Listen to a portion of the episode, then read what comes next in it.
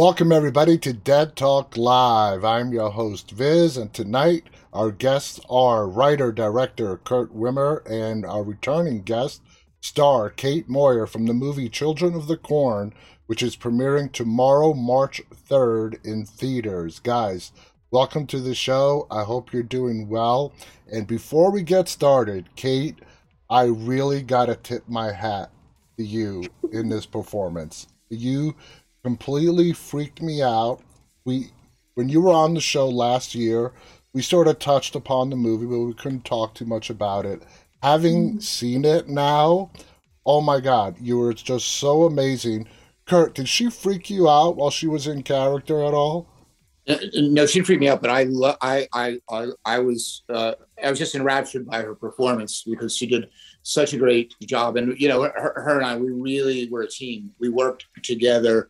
You know, it's crazy. You know, because you know, I'm a, definitely a grown man, and she's a little girl, but we were like, uh, we worked really well together. You know, we, I didn't talk to her like a kid. Um, we just, you know, spoke director and actor, and we, we just um, did everything we could to, you know, to bring the performance to her and allow and capitalize on her tremendous strengths that I learned more and more about every day. And the more I learned about them, the more I would sort of alter the character to to uh, highlight those strengths. I mean, oh my God, you got to imagine. I watched this movie, and here's a girl that I spoke to last year, the, one of the nicest girls you'll ever meet, and I'm absolutely terrified of her on the screen. I mean, she is like the embodiment of evil. Now, Kurt, this movie has been delayed now for a while. Did you ever think that this movie would never see the light of day? Well, yeah. Well, you know, listen, we all went through this thing with COVID, right? I mean, theaters were closed, people were afraid to go. And it really wasn't until last summer, um, you know, that Maverick came out and, and people said, oh, okay, maybe the- maybe theatrical will be back, which we all, all and then the conversation could be it started to have about this movie. But but yeah, uh, you know, we we didn't know, Kate. I mean, like until a couple months ago, really, that uh, we didn't know. I mean, and it, and it, it's um, pretty unnerving to think that you put so much work in it. You go through such an adventure. I'll tell you, you know, whether you know or not, that we were the we started shooting April 2020, um, and we were the only film shooting on Earth yeah. for the entirety of our shoot in April, May of 2020. So to go through all of that and then, you know, like, oh, maybe no one will ever see this movie. And, and me knowing that her, uh, Kate and Elena what I thought was such an amazing performance. It's like, God, what a, what a crime that would be. Yeah. So, yeah. I absolutely agree. You, uh, April 2020 was the start of the lockdown, and people were locked away in their homes. Now, Kate, being a little bit older now, looking back on your performance with Eden, who's your character, uh, we heard Kurt explain it. How much of uh, influence, help was Kurt with you in bringing out this amazing performance? I wouldn't say it wasn't so much as an influence as it was like a like a like a partner kind of thing, or it was very collaborative. Um, we we basically like when we were in when I was in quarantine for two weeks. Um, you know, we would have like Zoom calls with Kurt, Elena, and I, where we would just like ad lib and you know go through try and get in the headspace of our characters before we went on set, so we weren't like figuring out figuring it out on day one. Mm-hmm. Um, but also, Kurt allowed me to have a lot of creative liberty when it came to Eden because there was a lot of me that I put into Eden, and I feel like that helped make it like more believable. I gotta ask you though, as a you know, three years ago, uh, for someone in your generation, your age group, that's a lifetime. Okay, so three years ago, you were so much younger where did you draw upon the evilness from? I gotta ask you. it's just it's always there, you know, in my brain. No, I'm kidding. Um, I'm not sure. You know, I I wasn't Eden to me. She was she was you know she was manipulative and she she kills people, but she wasn't she wasn't like outwardly evil in my opinion the way I saw her because you know I, I obviously have some bias where i know a little bit more background on her character and I, I understand why she's come to this point and how she has but i feel like you know it wasn't it wasn't about you know you know like getting into this evil space it was about like merging myself with like the scene and how eden would emote exactly and this is a Go on. If I could just add to that, if you don't mind, is you know, I mean, let's be honest. Uh, everybody uh, who gets it in this movie has it coming. Mm-hmm. You know, except Ashley and Sissy, I think. But you know, they're you know, they passed her pennies. You know, she's the guy who takes her in the foster home. You know, it's implied that there was abuse there. Um, everybody in this the town's corrupt. Yeah. You know, and and um, so you know, is it evil to punish evil? Yeah, yeah, and I do like Kurt that you do not only show one side of Eden, you do show us multiple uh, layers of her personality, uh, and people are gonna have to watch to find out exactly what I'm talking about. Now, Kurt, rebooting a classic film like this, um, any classic film, it's a slippery slope with fans. Uh, what gave you the confidence that you can tell, present this story in a way in the year, you know, in modern times that it can be successful again? Well, I say interesting question because it's it's not so much about confidence. I'm confident I can do it. I mean, you you never know how a movie's going to turn out. I mean, you just there's so many unknowns, mm-hmm. like performance, environment. Is it going to rain? You know, there, there's so many things. So, but but uh, unfortunately, today, if you're going to make a movie uh, and you want people to see it, uh, they won't make it unless it's based on something else. You know, yeah. if it's a if, if, it's a remake, a sequel, a prequel, um, and, and, or it's based on a comic book. So you know that's kind of what a lot of what you ended up the, the only choices you have on the menu. So and then you you know then that after that it's the same process as making any film. You just have to you know um, you just have to go for it. You got to go for it give your own version, put the past in the past, the old version lives among itself, and present an entirely different take on the story. That's right, and you know it's funny because you know you get people out there, kids, they're fans. You know they like they say.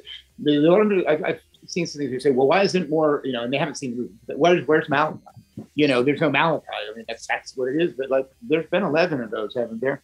You know so i'm like let's uh, let's let's do it up a little bit differently and create a new character but also what a lot of people don't realize is that malachi is in this movie because malachi doesn't live in this town this town is not Gatlin. This is Rylstone, which yeah. is the neighboring town.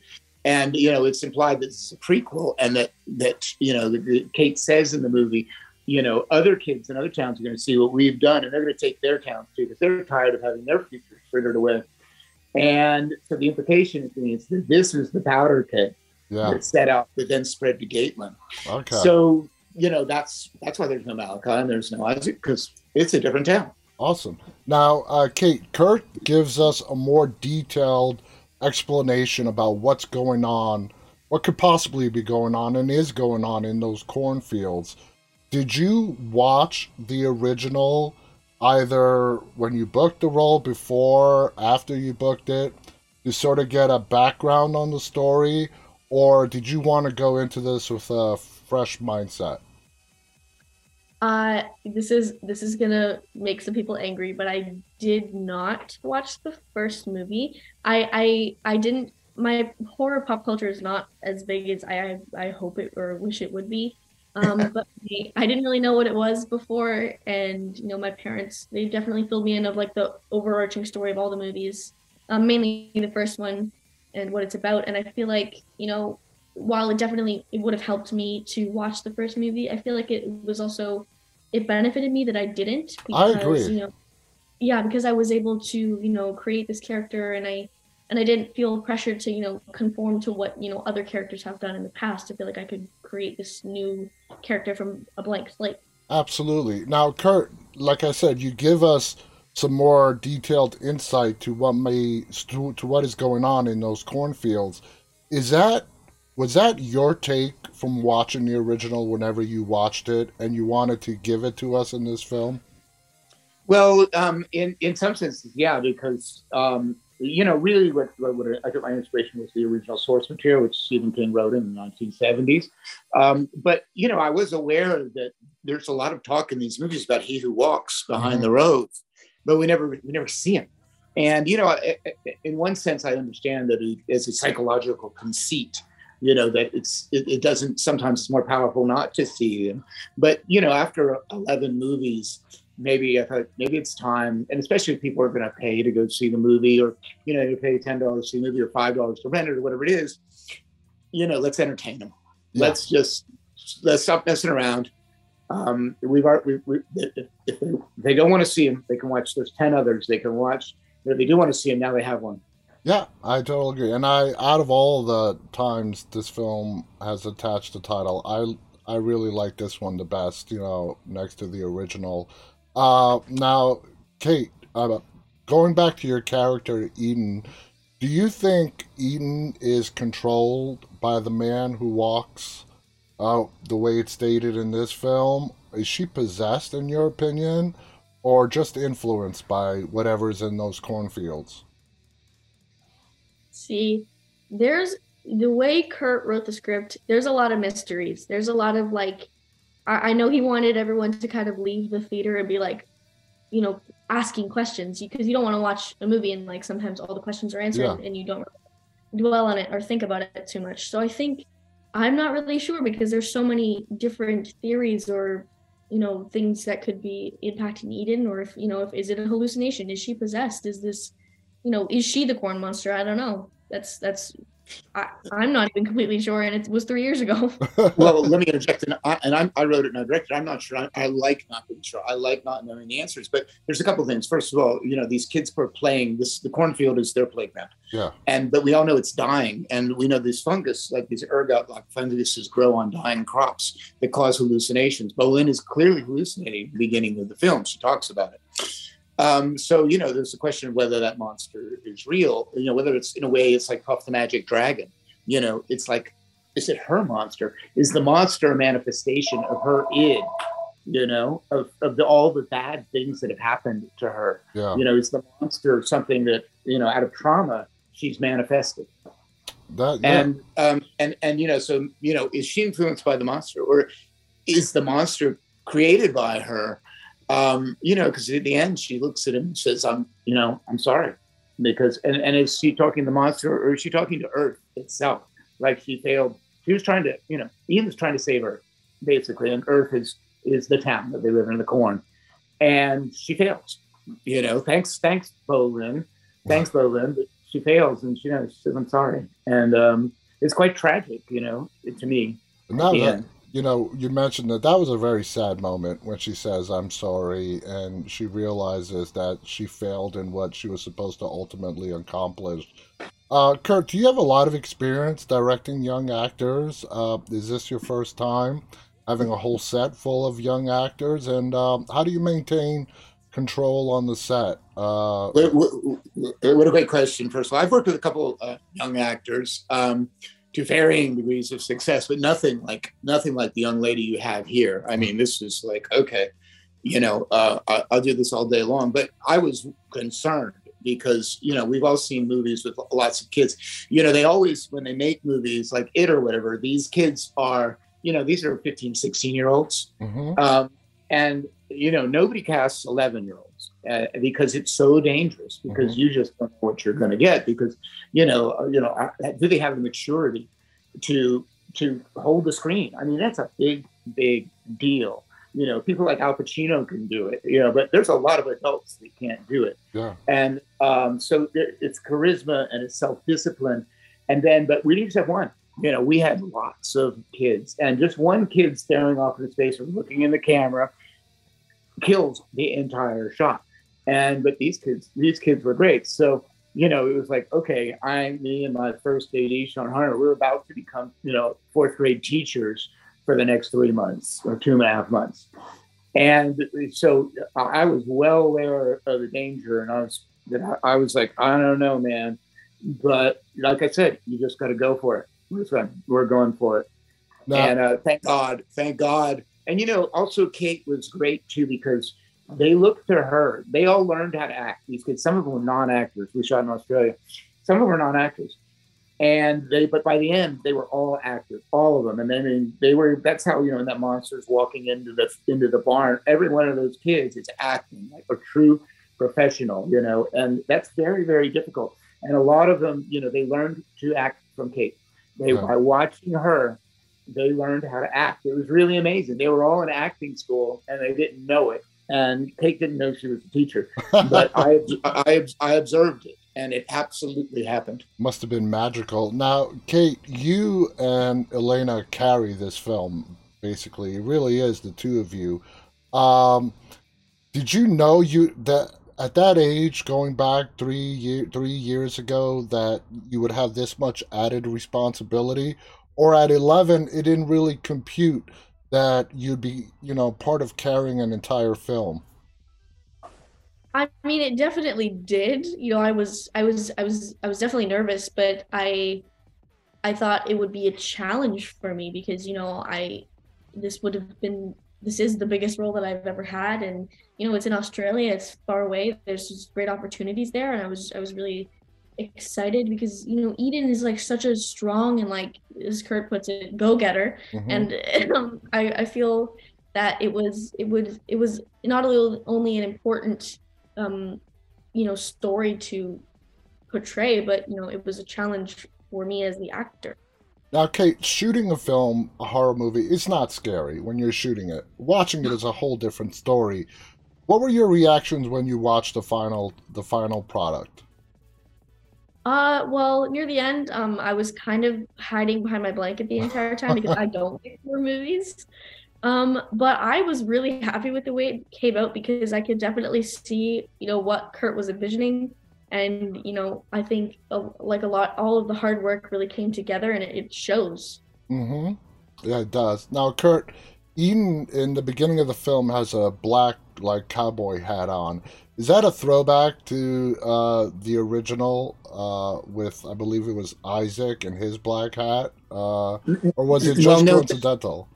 Oh no, no. Well, you know they they had kind of uh, you know, and I, I, I, you know, I'm just saying it because it's sort of a, more of a an old school Mennonite type hat. Mm-hmm. You know, it's very different. This is she was wearing a cowboy hat because you know she's wearing cowboy boots and she has a, a actual gun holster, but it has flowers in it. Yeah, you know, because she's just you know do what kids doing what we did when we were kids. You know, you playing dress ups, cowboys and Indians or whatever it is. So that was so it, it really had nothing to do with the the original thing. And you know, the other thing is in the original movie, they wore those hats because you know they wore those vests and the white shirts. It was very much uh, um, it was very much kind of uh, an, an, Amish, Amishian, and nothing against the Amish whatsoever, um, but it was sort of an Amish influence thing. Yeah. But she was doing it as dress up because she's in her, she lives in this fantasy world. She's been through a lot of trauma, mm-hmm. you know, a lot of trauma, and so she expresses it by creating this big fantasy world out in the corn. But you know, the adults are killing, they're destroying her playground, and so she fights back. She's um, you know, she's she's highly goal oriented girl. Absolutely. Uh, throughout the film, the the term "the man" uh, in this film, the term is used "the man who walks." He uh, who walks. Yeah, exactly. He who walks. Uh, during that last scene when they're in the barn, and Kate says again, "He who walk." I really thought she was going to say the full 1984 line, "He who walks behind the rows," but you didn't have her say it that way. Was it any reason in particular uh, you wanted to shorten that line? Was it just to change yeah, things well, up? Well, well, yeah, because it sounds better. He who walks. I mean, it just says it says it all. Yeah. You know, when you say when you say he who walks, because usually that goes without saying that, that people walk. Mm-hmm. But when you say he who walks, it means wait a minute, he doesn't you know he doesn't usually walk what's going on? Um, it's kind of it's creepier. So you know he who you know walks behind the rows or he who walks um, you know to the store it's like you, you, everything after he walks seems to me kind of unnecessary. Because okay. i'm scared already when you say he who walks i'm like uh i don't want to meet that guy Oh yeah, especially when it's coming from Eden. Now, Kate, before we go, I'll I'll throw the last question to you. How do you think this film is going to resonate with your generation of horror fans? Ooh, okay. Well, there there are like an unbelievable amount of layers and references and you know like issues that are kind of tackled or mentioned in this movie and I feel like it it makes the movie you know scarier because it, it's so relevant into for issues today like environmental issues or you know like there's there's like intergenerational conflict like kurt has said before but um putting that aside there's also the um the, the, the main two characters bo and eden they're I find them other than the murdering part, they're they're pretty relatable characters. They they both have the same sort of goals and they they have different ways of getting them and I feel like, you know, Eden's you know, she's ambitious and she's determined and I feel like, you know, I hope people can, you know, be inspired by that and apply it to their own lives. Well, she is definitely a powerful girl. I, if I can just add to, I listen. I think um, kids, other girls, are going to look at it and they're going to really enjoy it because it's. Let's be clear. This is there's some wish fulfillment in this movie because what kid and all of us at some point in our life we would say like to say god i'd like to kill my parents yeah. you know and so i think you know it's just like again i said earlier you know it's just like watching scarface we allow ourselves to go on that journey because you know we would all like to you know be like Tony Montana at a certain point. Absolutely. So I, I, I really think that kids are going to be like, uh, yeah, I can totally get behind that agenda. Yeah, you know, I think kids are going to. I think kids are going to love it because it shows kids being empowered, and you know, I totally see you know them falling in love with it. The movie was great. Congratulations to the to the both of you. You did a fantastic job. I really enjoyed this film. Again, Children of the Corn, guys. It's coming out tomorrow in theaters. Uh, and it's coming out later this month to on demand. Definitely watch this film. You won't be disappointed. Don't be thrown off that there were so many other films bearing the name Children of the Corn. This is something completely different. Kurt directed, wrote the film. Kate is the star. Congratulations again to the both of you. I want to thank our audience, those of you who are tuning in live, and those who will be watching this later on. On behalf of Kurt Wimmer and Kate Moyer and myself, Stay safe and stay walking. Good night, everybody. Thank you very much.